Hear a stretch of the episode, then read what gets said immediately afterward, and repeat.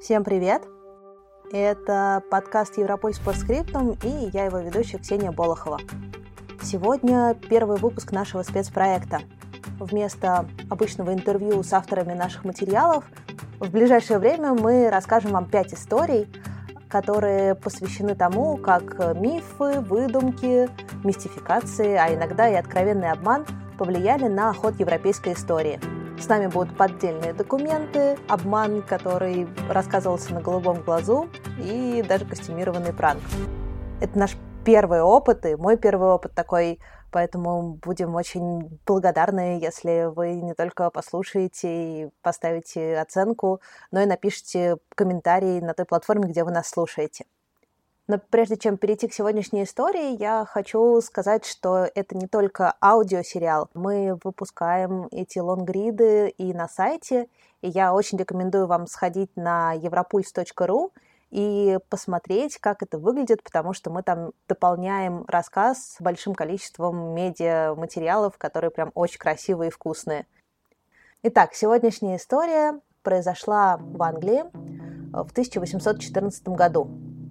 Речь об очень эпатажном случае спекуляции на бирже. В Британии он до сих пор известен как «Великий обман на Лондонской бирже 1814 года». В 2018 году его включили в сборник 25 кейсов, которые обязаны знать трейдеры, чтобы не сесть в лужу, скажем так. Сборник был выпущен при участии Лондонской биржи. А еще до сих пор в британских юридических школах защищаются и пишутся работы, посвященные именно тому случаю, и обсуждается, справедливо или нет был осужден один из участников событий. Но хватит нагнетать обстановку, давайте по порядку, что же все-таки произошло. Сегодня, 21 февраля 1814 года, час ночи. Мы в городе Дувр, английский город, который находится недалеко от Ла-Манша. В гостиницу «Корабль» стучится какой-то джентльмен. Он явно уставший, и на нем форма британского офицера. Он стучит долго и громко, не мудрено, ночь все-таки все спят. И на его стук поднимается не только хозяин гостиницы, но и несколько ее постояльцев, а заодно хозяин соседнего трактира. И вот все это общество вваливается вместе с офицером в гостиницу и с большим любопытством наблюдает за происходящим.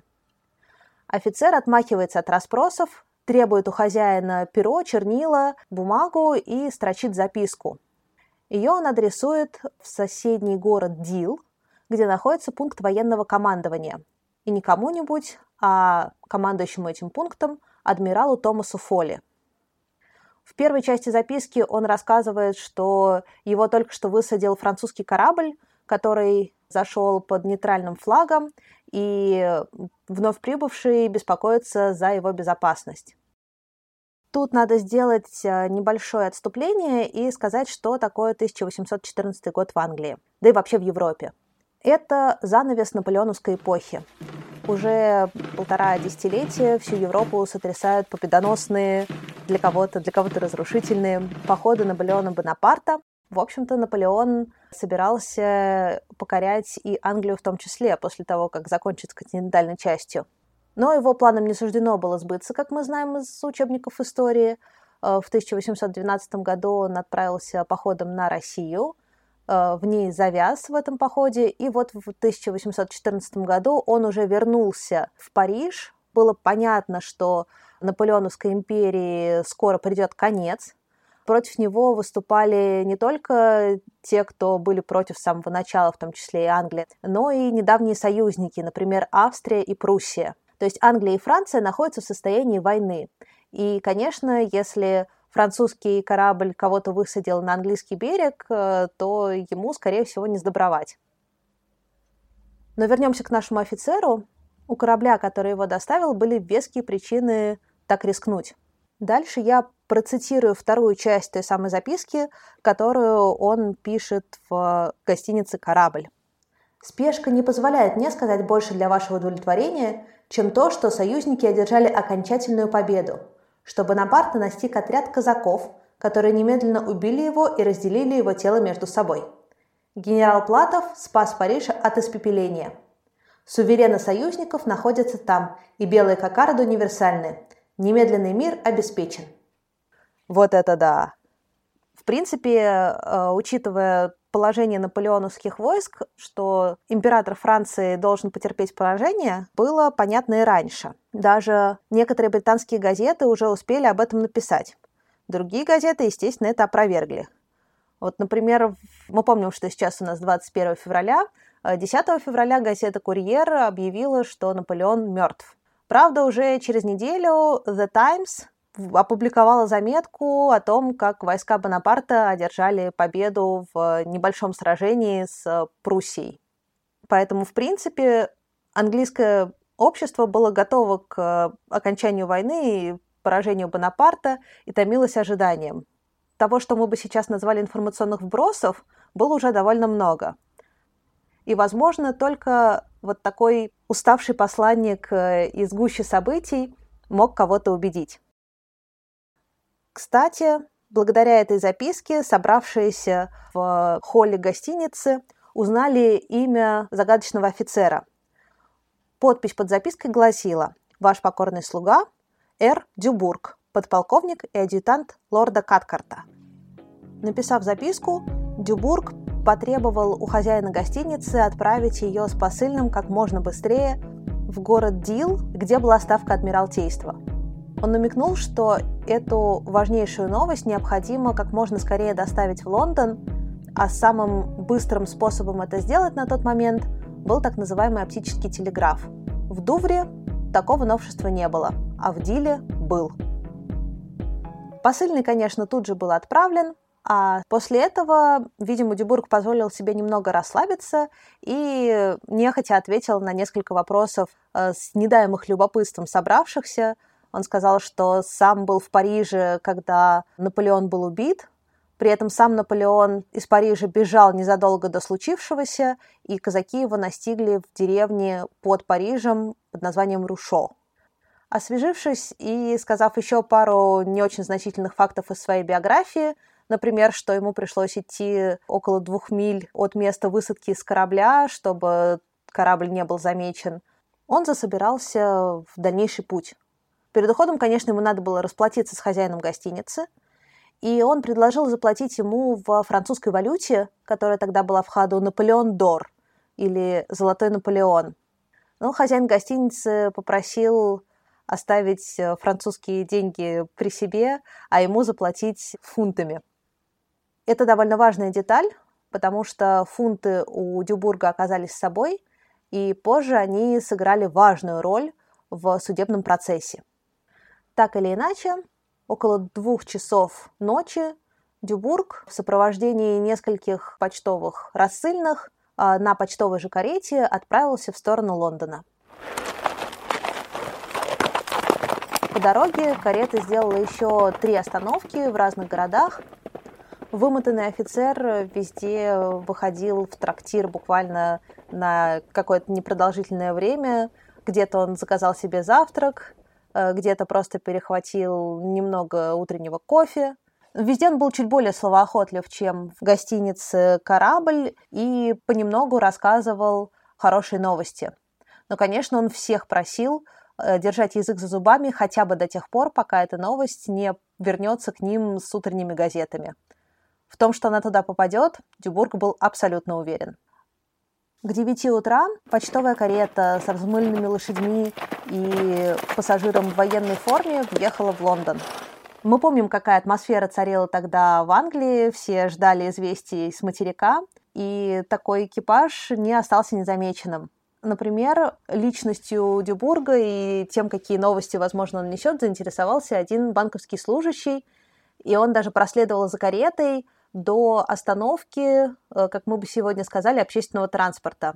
Это была станция, где можно было взять извозчика. Дюбург там благополучно пересел на лондонский транспорт, как раз для того, чтобы не привлекать внимания, а клерк уточнил у сопровождавших повозку почтовых служащих, уж не привез ли джентльмен какие-то новости с материка.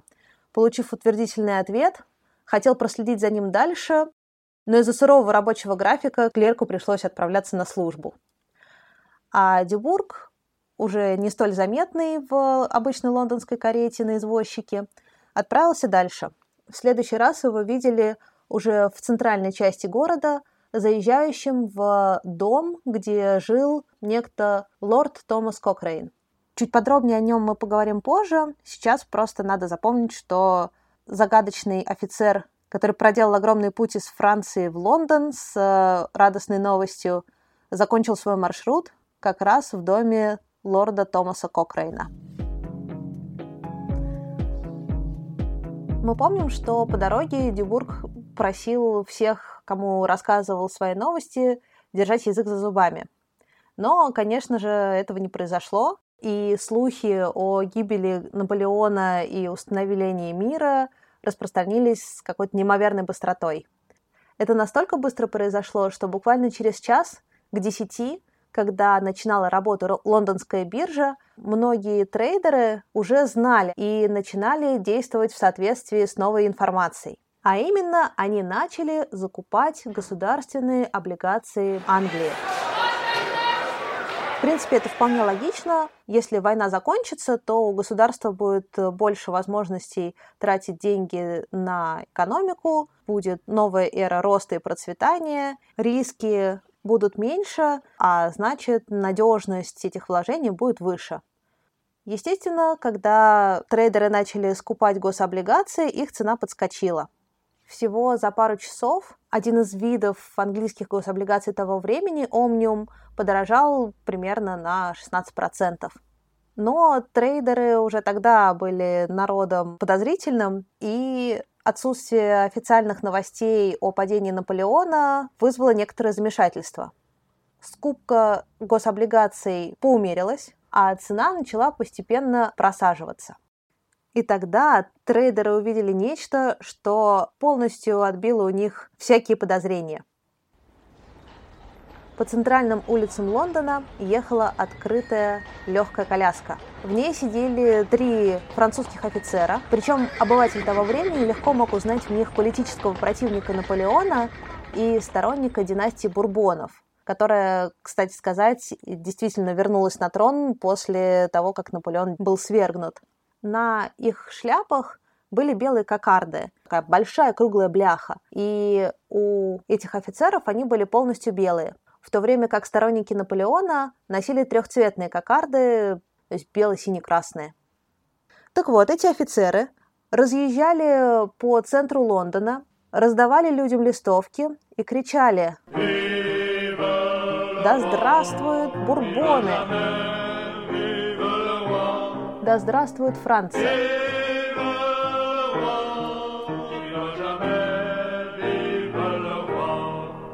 То есть создавалось полное впечатление, что они тоже в курсе падения Наполеона и празднуют победу своих политических сторонников. На этой новости стоимость гособлигаций выросла еще больше, и по сравнению с утренними ценами рост составил почти 25%. Но время шло, а официального подтверждения все еще не было. Французские офицеры навели шороху где-то примерно около 12 дня. Примерно в 2 правление биржи отправило посыльного в Вест-Энд Лондона, где располагались правительственные здания, чтобы выяснить, так что же все-таки происходит, Наполеон жив, мертв. Довольно скоро посыльный вернулся с неутешительным ответом: в правительстве ничего не знали. Конечно, в такой ситуации отсутствие подтверждения информации – это фактически ее опровержение, и стоимость акций начала падать. К вечеру того дня она была уже лишь немногим выше утренних значений, а на следующее утро она опустилась до уровня, который был до всей этой аферы. Почему же не было правительственного подтверждения, спросите вы? Разве Дюбург не отправил официальное заявление в ДИЛ с просьбой передать эту информацию в Лондон? Да еще и самым быстрым способом. Да, все так и было, и с посыльным, который отправился с этим донесением, тоже все было в порядке. Около 3 ночи он прибыл в резиденцию адмирала Томаса Фоли, того разбудили, и он принял посыльного как можно скорее. Прочитал записку, подробно расспросил посыльного о том, кто ее составил, но так как На самом деле записка была не то чтобы очень официальной, у Фоли возникли подозрения. Может быть, он и переслал бы эту информацию в Лондон с помощью оптического телеграфа, но в тот момент это было невозможно. На Дил, его окрестности и вообще весь юг Англии опустился густой туман. И работа оптического телеграфа была невозможна.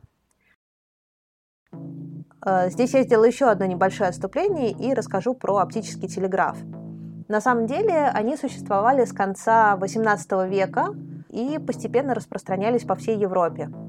По сути, это были такие вышки, находящиеся в зоне видимости одной другой, и на их вершине устанавливали специальные устройства, состоящие из зеркал, которые могли принимать разные положения и таким образом кодировались буквы. Соответственно, на каждой вышке были операторы, задача которых было смотреть на две соседние вышки, и как только одна из них передавала какое-то сообщение, то есть сверкали зеркала, задача оператора была в точности передать это сообщение дальше.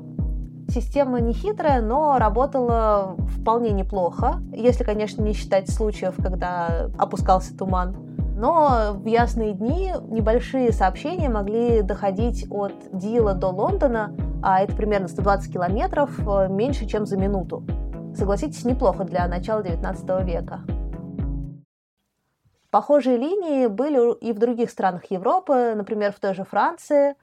Своя линия была уже в Португалии, в Дании, в Швеции. Кстати, Дания на тот момент была единственной страной, где оптический телеграф использовала почта, а не военные ведомства.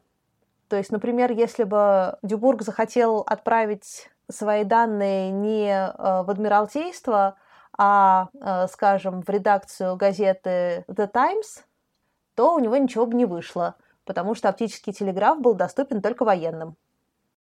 Так вот, вернемся к Фоли.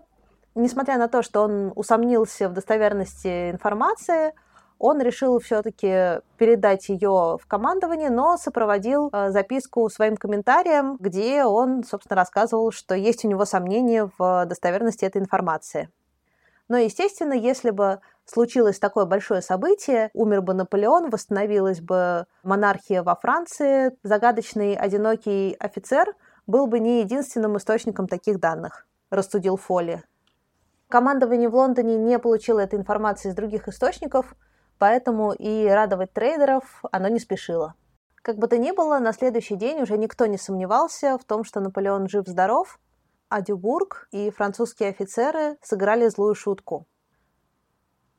Вскоре управляющий комитет Лондонской биржи обнаружил, что за те несколько часов, когда стоимость государственных облигаций взлетела, буквально несколько человек продали этих облигаций на сумму больше 1 миллиона фунтов стерлингов. И это и сегодня сумма немалая, а тогда была просто астрономическая.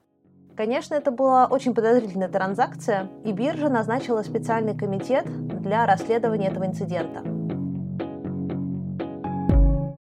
Ниточки привели к 3 уважаемым членам британского общества.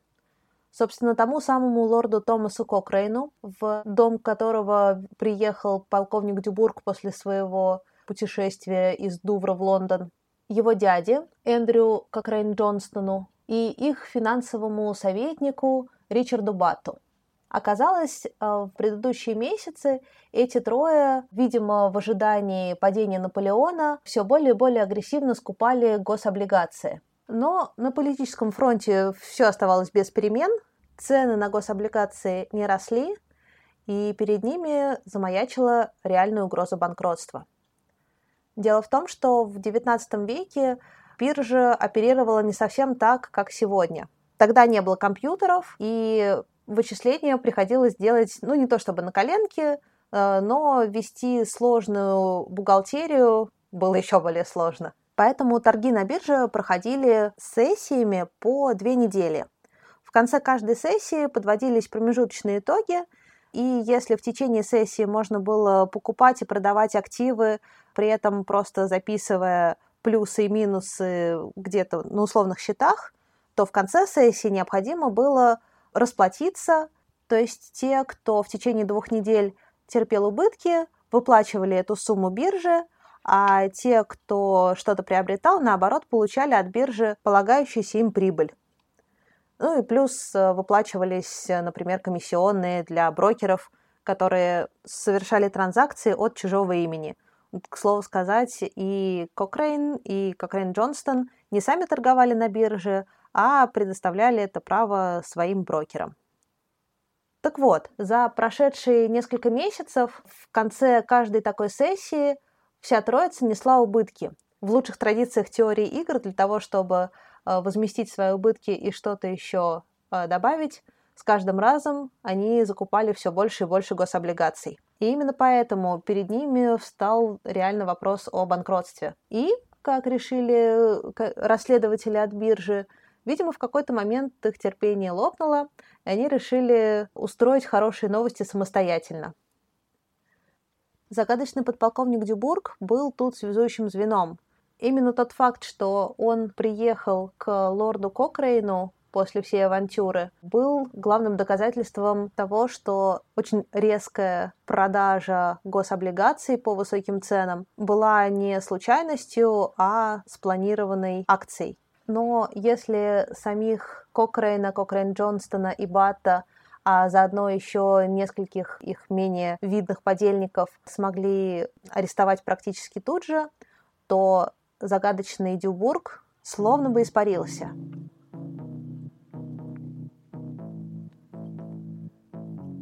Обнаружить его помог случай. Примерно через 1,5 месяца после описываемых событий при попытке пересечения границы Англии был задержан некто капитан Чарльз де Берингер. Он оказался подданным Пруссии и серьезным должником. Собственно, бежал из страны он, судя по всему, именно от этих долгов. При нем нашли те самые Наполеон д'оры и, что еще важнее, британские банкноты, которые следствие смогло отследить и доказать, что к де Берингеру они попали от Кокрейн Джонстона. Вообще, этот де Берингер был, конечно, подозрительным типом. Вот, например, с Кокрейн Джонстоном они сошлись на почве как раз торговли на бирже, и де Берингер фактически давал ему финансовые советы. Кокрейн Джонстон же представил его своему племяннику, лорду Кокрейну, который, как мы помним, был военным моряком. Лорд Кокрейн вообще был очень энергичным, фонтанирующим идеями человеком, и ему де Берингер приглянулся как пиротехник, то есть знаток взрывчатых веществ. Дело в том, что сам лорд Кокрейн экспериментировал с огнестрельным оружием и взрывчатыми веществами, и он загорелся идеей опробовать новые виды пороха и принимал де Берингера с распростертыми объятиями как минимум в этом качестве. Но так или иначе, все эти люди в глазах следствия оказались повязанными. И с точки зрения обвинения история выглядела следующим образом. Лорд Кокрейн, Кокрейн Джонстон, Батт и еще несколько менее значимых игроков на бирже делают ставку за ставкой на прекращение войны с Наполеоном и рост британской экономики. Это продолжается несколько месяцев, но переломного момента все никак не случается. Оказавшись на грани банкротства, они решаются на экстренные меры и вместе с де Берингером разрабатывают план по обману королевских подданных с целью наживы. Примерно так это звучало в материалах дела. Дальнейшую историю мы уже знаем. Де Берингер отправился в Дувр и под видом британского военнослужащего, прибывшего из Франции, распространяет новости о падении Наполеона, продвигаясь при этом к Лондону. Через несколько часов злоумышленники устраивают, так сказать, альтернативный источник информации в виде французских офицеров. Кстати, следствие установило, что де Берингер играл не только Дюбурга, гонца из Франции, но и одного из французских офицеров. Дело тут в его иностранном происхождении и, возможно, акценте. А может быть, он просто был хорошим актером. Собрав все эти обвинения, биржа подала в суд, и после непростых слушаний присяжные вынесли обвинительный приговор. Тут стоит отметить, что, по большому счету, это прецедент. Тогда к манипуляции информацией относились не так щепетильно, как сегодня. Да, безусловно, врать для того, чтобы наживаться, считалось не очень хорошим делом. Но по чуть-чуть, то тут, то там трейдеры этим занимались, и, в общем-то, биржа все спускала с рук. проблемой великого обмана, как этот случай позже окрестили в британской юриспруденции, возможно, была просто общая сумма гигантская, на которую в результате попала биржа. А еще дело было в том, что среди пострадавших оказались, например, благотворительные организации и фонды. Например, фонд попечения сирот. Возможно, если бы пострадавшими были только частные лица, такого громкого разбирательства не случилось бы. Но присяжные вынесли вердикт виновны, а судья приговорил участников к дополнительному штрафу. Помимо того, что их деньги, вырученные за сделку, пришлось вернуть, кстати, эти деньги биржа раздала на благотворительность пострадавшим фондам и другим благотворительным организациям. Так вот, помимо того, что им пришлось вернуть эти деньги, участники заговора выплатили еще по 1100 фунтов стерлингов штрафа. Их приговорили к тюремному заключению разными сроками от 1 до 2 лет, а также к стоянию позорного столба в течение 1 часа. Этот столб должны были установить перед входом в биржу, а проходящие мимо могли бы прочитать на табличке, в чем обвиняются эти люди, чтобы, так сказать, всем неповадно было. Кстати, сегодня использование инсайдерской информации для получения дополнительных профитов на бирже – это 100% уголовное преступление. Например, в 2020-м в США возбудили уголовное дело против группы сенаторов, которые спешно продали свои активы на бирже после закрытого митинга, в котором они впервые узнали, что коронавирус – это всерьез и надолго. То есть эта информация никак не касалась лично их, но ее использование повлекло уголовное преследование. Сегодня это, так сказать, стандарт для всего мира, а его начало было положено как раз в Лондоне в 1814 году. На этом, наверное, можно было бы поставить точку в нашей истории, если бы не один яркий персонаж, а именно лорд Томас Кокрейн. Мы уже несколько раз в этой истории касались его личности, и, возможно, у вас закрались уже подозрения, что без боя этот товарищ не сдастся. Те, кто так и думал, молодцы и могут поставить себе 5 за проницательность. Человек он был яркий, и к моменту совершения всех этих злодеяний, а ему на тот момент было 39 лет, он был кавалером ордена Бани, очень престижного в Великобритании. Тогда он был 4-м по значимости во всей империи. Он носил ранг капитана корабля и был народным любимцем и героем сражений с Наполеоном на воде. Естественно, человек с таким послужным списком, который замечен в каких-то неправомерных деяниях, теряет гораздо больше, чем никому неизвестный трейдер или даже не очень высовывающийся лорд. Так вот, еще до суда у лорда Кокрейна отобрали все регалии, его даже хотели исключить из состава парламента, но он уперся рогом, и это удалось сделать только с помощью процедуры, да и то его скоро восстановили, потому что жители Вестминстера, которых он представлял, его переизбрали. Кокрейн утверждал, что его осудили неправомерно и просто, так сказать, загребли вместе со всеми, потому что делами на бирже занимался не он, а его поверенный. Кокрейн отдавал ему распоряжение продавать гособлигации по самой выгодной цене. При этом никаких упоминаний 21 февраля в этих распоряжениях не было.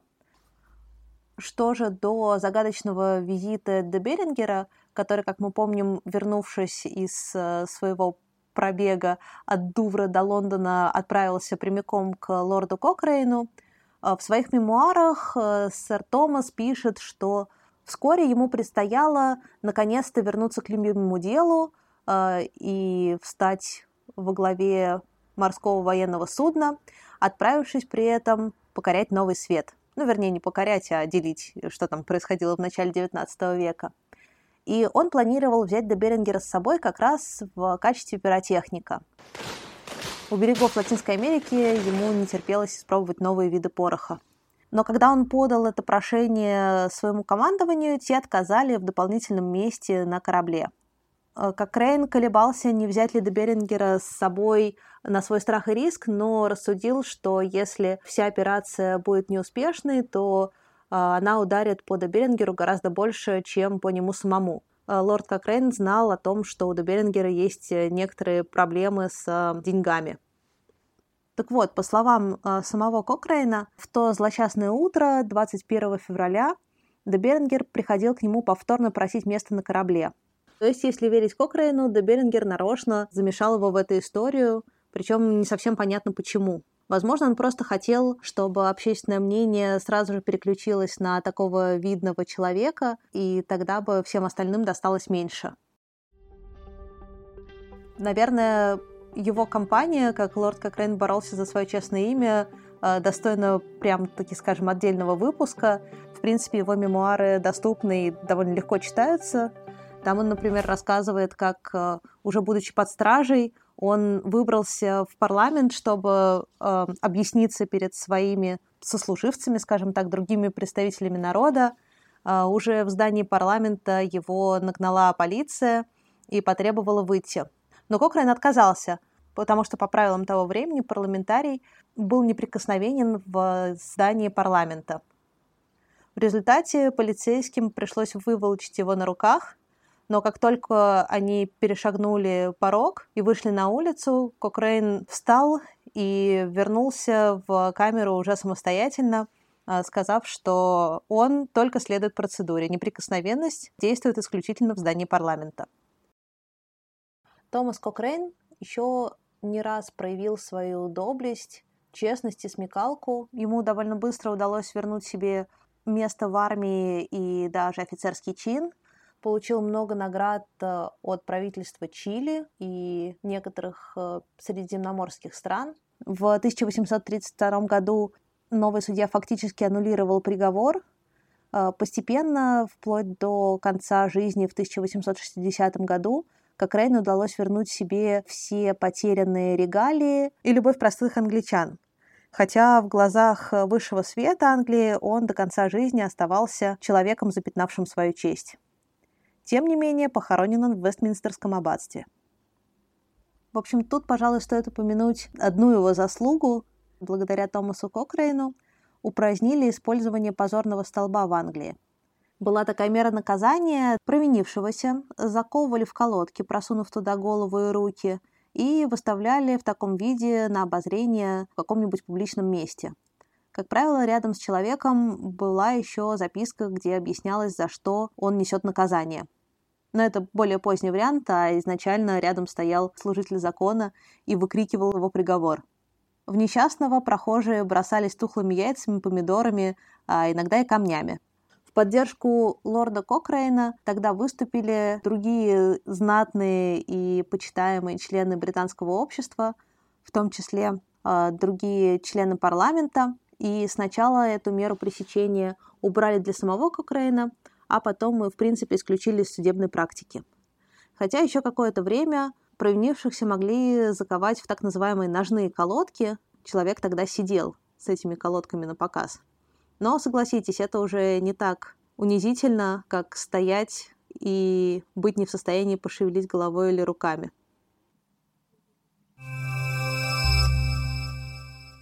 На этом все. Спасибо, что дослушали выпуск до конца. С вами был Европульс Постскриптум. Будем рады, если вы поставите нам оценку и, может быть, даже напишите какой-нибудь комментарий.